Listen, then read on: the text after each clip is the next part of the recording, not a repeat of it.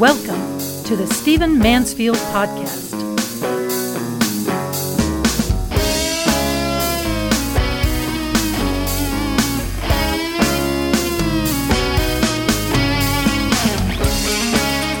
Welcome to the Stephen Mansfield podcast. Let me dive right in with a question that I've received on a very important topic, and I'll talk about this topic for the rest of our time together.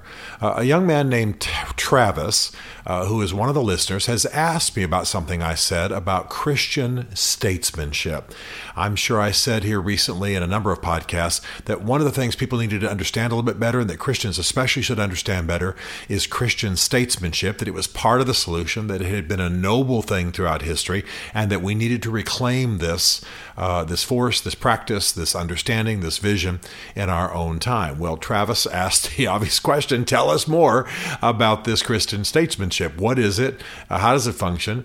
Why is it valuable? Great question. Let me answer this. And by the way, let me just say quickly what I always say, which is I know I have a lot of people who are not Christians listening to my podcast. I've got Sikhs, I got Jews, I got Muslims. I'm thrilled. I got atheists. Glad you are all here glad for you, Jewish friends. And every so often, I'll speak distinctly as a Christian. I know you're good with that uh, because that's just who I am and how we function here. Uh, but we honor all of you and th- thrilled that you are here to listen. So, Christian statesmanship begins with a basic understanding of Christian theology. When you think about Christian statesmanship or you think about a Christian statesman, the beginning has to be uh, a basic rooting, a basic understanding. You build, in other words, Christian an understanding of Christian statesmanship out of Christian theology. And in brief, what this means is that you believe that there's a God, you believe there's a God who has created all men, you believe that God has ordained the nations, has created the nations, has created as Scripture says the extent of men's habitations, where they should live, their times and their seasons. And so you bring this understanding to the craft of being a statesman. Well, what difference does it make? Well, obviously you believe that God is involved in these things, but Christian statesmanship is not a matter of just sitting around waiting for God to do something. It's a matter of engaging in noble uh, negotiations and work among nations, but framed by Christian theology. If you're coming from Christian theology, you will see you will have respect for everyone on the planet.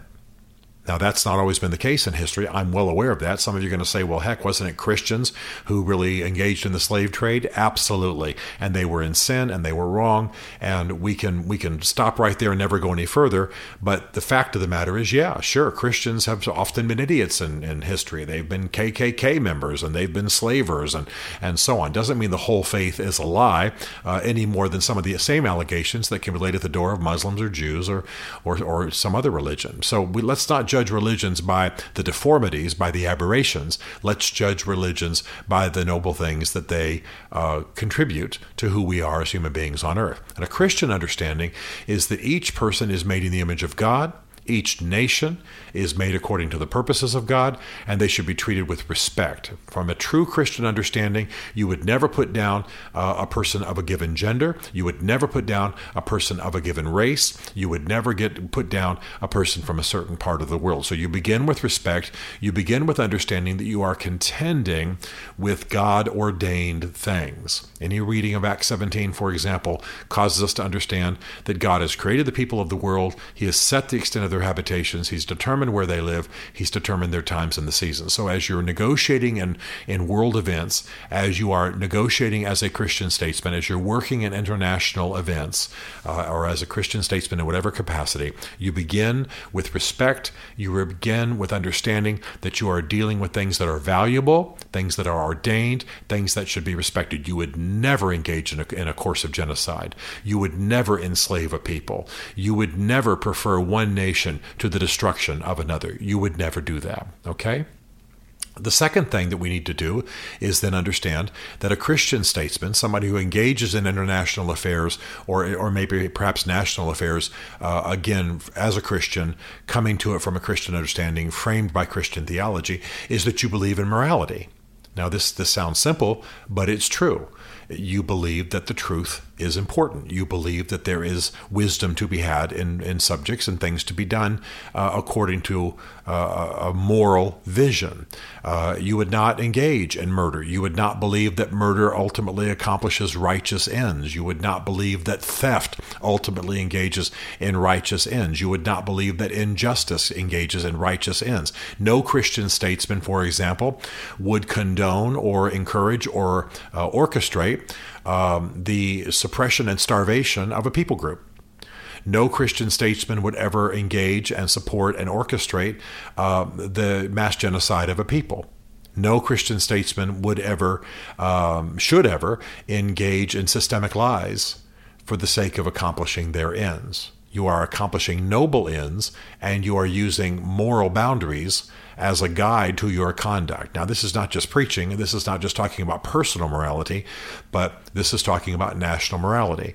Christian statesmen would not assassinate another people's leaders, uh, a leader, unless that person is unbelievably vile um, and engaged in unbelievable systemic wickedness. I believe, for example, that the assassination of Adolf Hitler would have been a moral act, and I commend obviously those like Dietrich Bonhoeffer who int- attempted it and were part of it.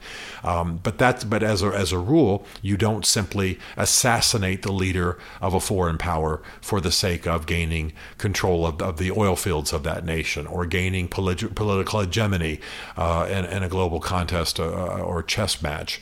Uh, you, engage, you maintain moral boundaries. You treat people with respect. You understand that these are God ordained people, these are God created people, that there are God ordained moral boundaries. You're working, you're cooperating with God in the management and the orchestration of the nations of the earth. That's really how it goes. I'm not saying that God meets with you and dictates to you, but you understand his will and you conduct yourself accordingly. Okay? You also understand that since God rules the world and, and, human beings are flawed and sinners, there will be wickedness in the world. There will be evil. There are evildoers. They, there needs to be a hedge against evil. There, you need to have boundaries uh, so that, for example, a strong defense is, is not inappropriate, so that uh, coalitions of nations to hem in evil, evildoers, is not inappropriate. This is actually one of the great arts of statecraft, is that you are encouraging righteousness righteousness and nobility, but you are working against wickedness in the world. And wickedness is not defined as a certain skin color or a certain gender uh, or a certain region of the world. It's defined by people's conduct. So the idea that I'm again I'm using World War II as my illustration, the idea that you have the Allies, this is a League of Nations, so to speak, binding together to oppose the atrocities of Nazism in Europe. That is what that is the art of Christian statesmanship. I would say that Winston Churchill was engaging in the art of Christian statesmanship. I think Winston Churchill conducted himself largely along the lines of Christian moral boundaries. Um, God knows I would not ask you to model your prayer life on him, and he he certainly did some things that were immoral in terms of the conduct of foreign policy. But nevertheless, I think I think that what he was doing in trying to build a coalition of Western nations to oppose Nazism, this is obviously the very essence of Christian statesmanship.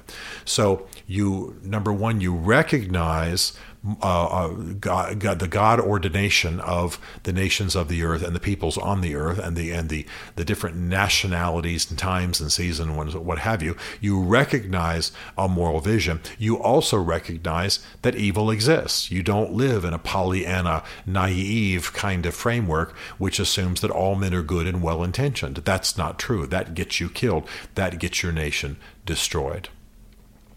Then, of course, number four, you believe in justice. You believe that wise men conducting themselves with moderation and engaging in justice can do, accomplish great things. You attempt justice. You attempt to encourage justice. You attempt to encourage a righteous vision that leads to justice. What was World War II, to return to that illustration? It was a visiting of justice upon evildoers. That's what the whole thing was about justice, righteousness, a noble vision, a moral vision. We didn't want to see people in concentration camps. We didn't want to see people decimated. Yes, people had to die in the pursuit of liberation, but these people were um, unfortunately played by evil powers. And so, yes, the innocent suffer. I think you understand what I'm saying. And so, a, a Christian statesman conducts themselves with the goal of justice and peace. That's the goal. That's the norm. You don't try to encourage uh, the, the, the horrors of war, the horrors of combat, the horrors of armed conflict beyond what is absolutely necessary for hemming in or destroying evildoers. And then, of course, the Christian statesman has to have an understanding of what a, a peaceful, successful, prosperous nation uh, must have. It has to have an understanding of economic justice. It has to have an understanding of how an economy works. It has to have an understanding of what a fair economy is. It has to have an understanding of what justice means and how law uh, and private property and factors like that work in a society to bring peace and prosperity and fairness. Uh, justice is not up for the highest bidder. Uh, laws cannot be purchased. Uh, scripture speaks of mischief being framed by a law. Laws cannot be purchased. Mischief is not framed by a law. You believe in justice. You believe in righteousness. You believe in a level playing field. You believe in fair play. You don't believe that justice or the economy or law should go to the highest bidder, that the wealthy should rule. Uh, you might have the variations in what kind of government you have ruling a nation, uh, where Christian statesmen prevail. Sometimes there are monarchies, sometimes there are democracies, sometimes there are republics. All of those fit in the pale of a Christian vision of what government can look like. There are variations on a theme based on nations and their needs and what have you. But still, you believe in fairness, you believe in justice, you believe in fair play. Uh, you, you don't you don't you work against uh, Uh, government or elected leaders being up for the highest bidder. You believe you work against injustice. You work against cartels and mafia kind of politics and corruption. You believe in justice and truth and fair play and care for the underprivileged and all of those values that we see in Scripture. In fact, you ought to major, if you're a Christian statesman, on the Old Testament prophets and read the just the, the, the vision of justice and social justice and social prosperity and social fairness uh, and social righteousness that the prophets extolled and that came from God. So all of this is built into what it means to be a Christian statesman. But finally, let me say this that a Christian statesman, him or herself, has to be somebody who is called, has to be somebody who is gifted for these things, has to have the gift of moderation, has to recognize that God has positioned them, them for these things. And I'll tell you, it's not easy stuff. It's absolutely not easy stuff. I've been at the conference table when uh, peace is being negotiated. I've been in the rooms and the offices of prime ministers and presidents. Uh, I tell you what, it's a tense situation. Big decisions are being made, lots of personal and psychological factors. You got to know who you are, you got to know your values, you got to know your call to that moment, and you have to not be living out anything artificial because it will be exposed.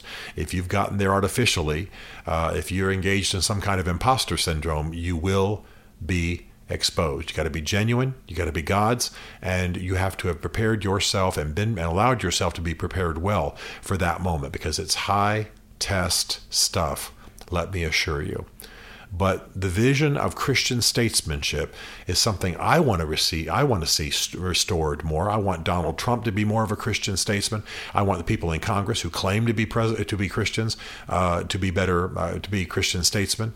Uh, yeah, I want that Judeo-Christian ethic, which by the way also pervades much of Islam. Uh, I want it to shape who our statesmen are. And I certainly want to see Christian institutions, churches, schools, what have you, talking about Christian statesmanship all the more. So, Travis, I appreciate the question. I appreciate the vision. Let's continue to teach it. Let's continue to extol it. Let's continue to write about it. Let's continue to reward it. Let's continue to encourage it on our public stages. Stephen Mansfield is a New York Times bestselling author, a popular speaker, and a frequent faith and culture commentator on Fox and CNN. His groundbreaking books on faith and society include The Faith of George W. Bush, The Search for God and Guinness, Mansfield's Book of Manly Men, and Lincoln's Battle with God. Learn more at stephenmansfield.tv.